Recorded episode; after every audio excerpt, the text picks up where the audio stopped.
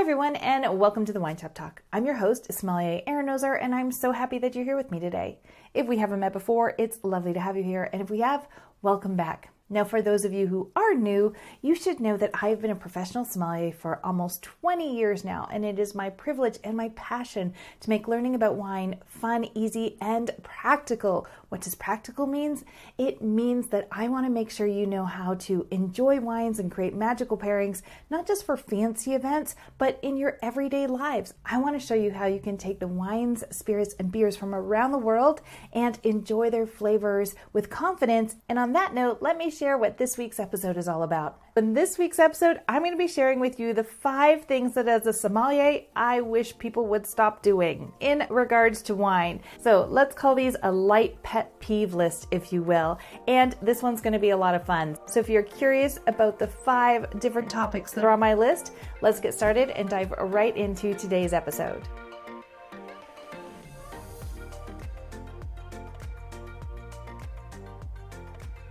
Okay, let me first caveat and say that this episode is all in good fun, but also for awareness. And if you find yourself fitting into one of the five categories, don't worry about it, but use this as an opportunity to maybe tweak your responses a little bit or how you interact with wines because that's going to allow you to discover more, to open up to more flavors. For those of you who are in the wine industry, whether as a student or an acting sommelier or wine steward, you can also use these and keep these on your radar, whether you are within a restaurant, a hotel, working one on one with clients, consulting, or teaching. So let's get started and dive into my first one, which is please stop stereotyping grape varieties.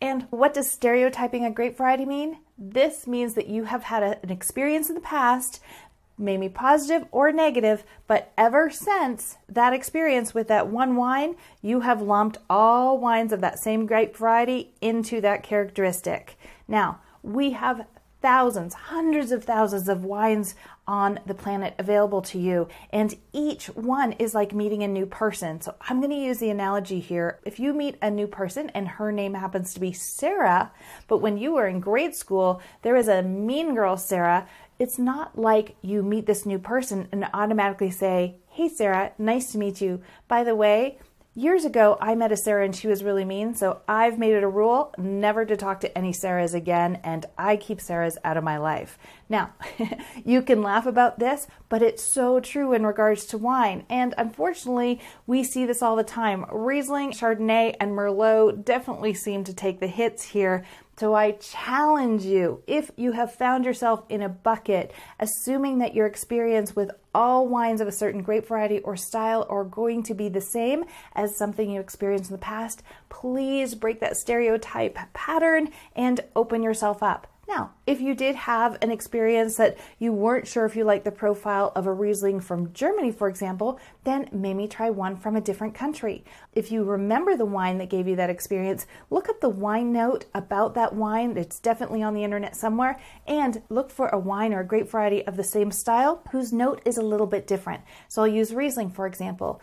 Some Rieslings are bone dry, almost steely, so that it can have almost a tin flavor. It has so much steel components to it. But we also have luscious, rich, sweeter styles of Riesling with more peach and stone fruit. So the note of the wine note and the descriptors on each of those wines is very different. So Again, as an example, you are going to look at the wine that you're stereotyping. If you can remember the wine that started off your thought pattern of that grape variety, and look for the grape variety but with a different note and open up your experience to something new. So, the first one on our list is Please stop stereotyping grape varieties into one big bucket. Treat each one like it's a new person just with the same name, and you would never assume the person with the same name is going to be exactly the same as a previous one that you met before. Now, the second one, this is more about how you interact with wines, and I think you'll find this one right across the board. And this is me asking you to please stop holding your wine glass unless it's stemless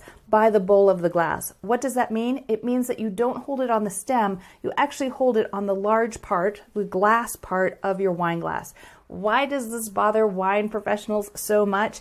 It's because of the fingerprints, it's because of, especially if you're drinking white wines, it's going to warm up, and the stem is strong. If you're worried that the stem is not strong on the glass, don't worry about it. It's 100% strong enough to have you hold it, and it's just about in regards to swirling the glass, your experience. It's a funny thing, it's definitely a nitpicky thing, but but if you could use the stem, not the bowl of the glass, it helps us feel a bit more comfortable for you because you can't swirl a glass properly if you're holding it in your hand. The glass, by holding it at the stem, allows you to twist that glass in different ways and have more mobility with it, as well as keep the fingerprints off the glass and visually more appealing to be able to assess it or just the way it looks on your table. So that's a light one, but if you just want to keep that in the back of your head, if you are somebody.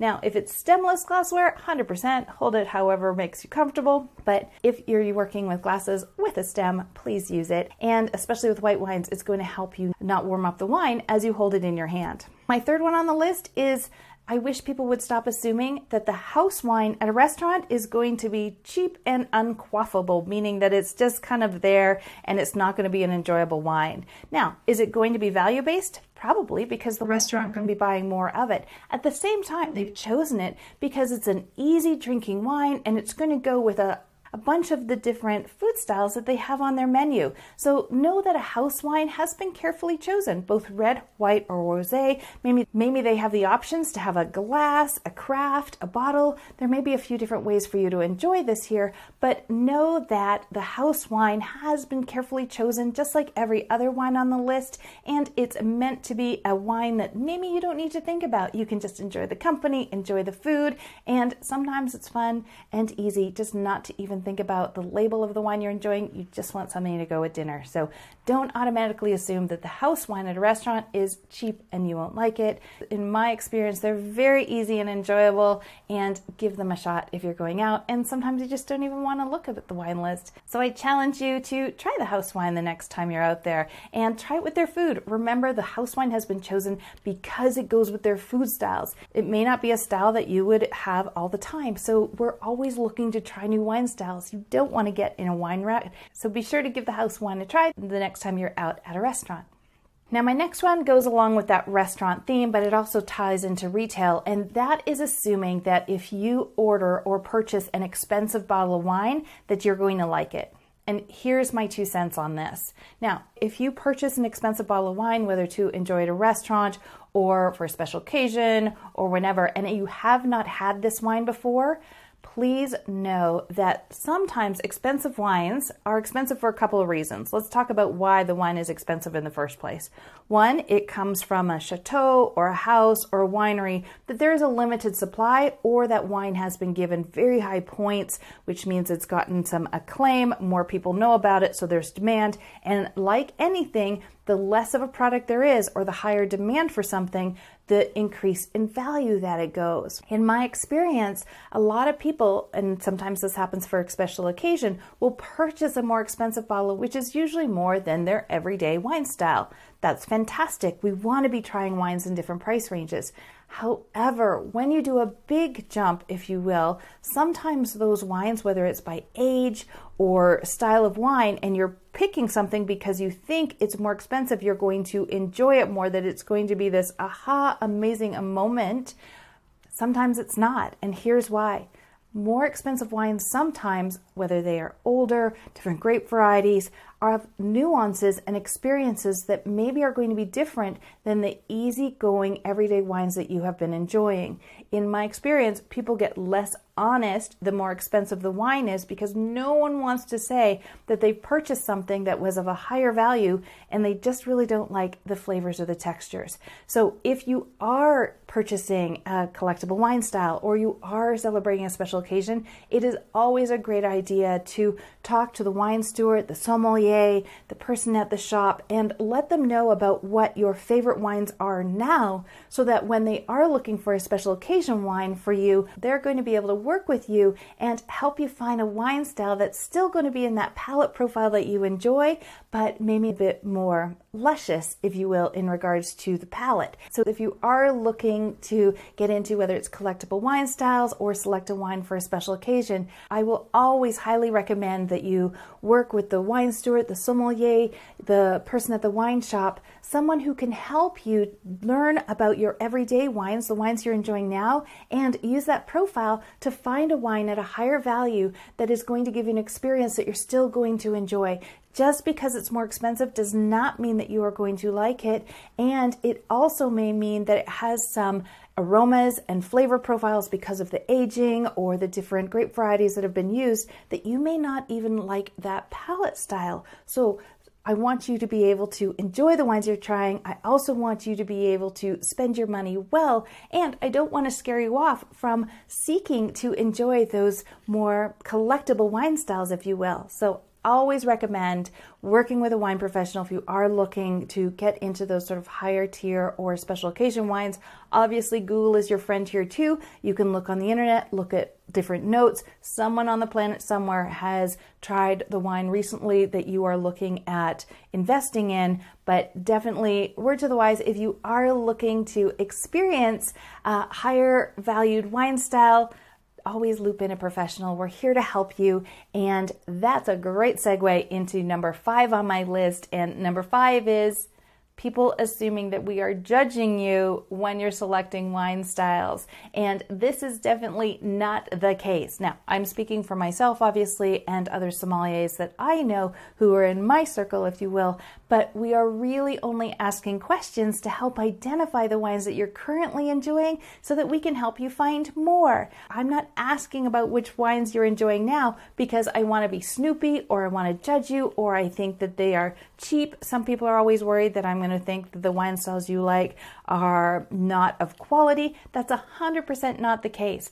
Please stop assuming or being afraid to tell us honestly what your favorite wine is right now. Wine styles change. In saying that, we know that most people stay with the same six bottles most of their life. So, what I'm looking for when I'm asking you about what wine styles do you enjoy, what do you have most often, or if you're shopping for a friend, asking about that, is I'm trying to decipher the palate profile that you're comfortable with so that then I can find you more wines that you're going to like, but from different countries, maybe different grape varieties. From those six bottles that most people enjoy most of their lives, I can give you about 30 more. I just need a place to start. So I'm not judging you. I am there to help you. And to do that, I need you to be honest with me about what you're drinking right now and what you are enjoying.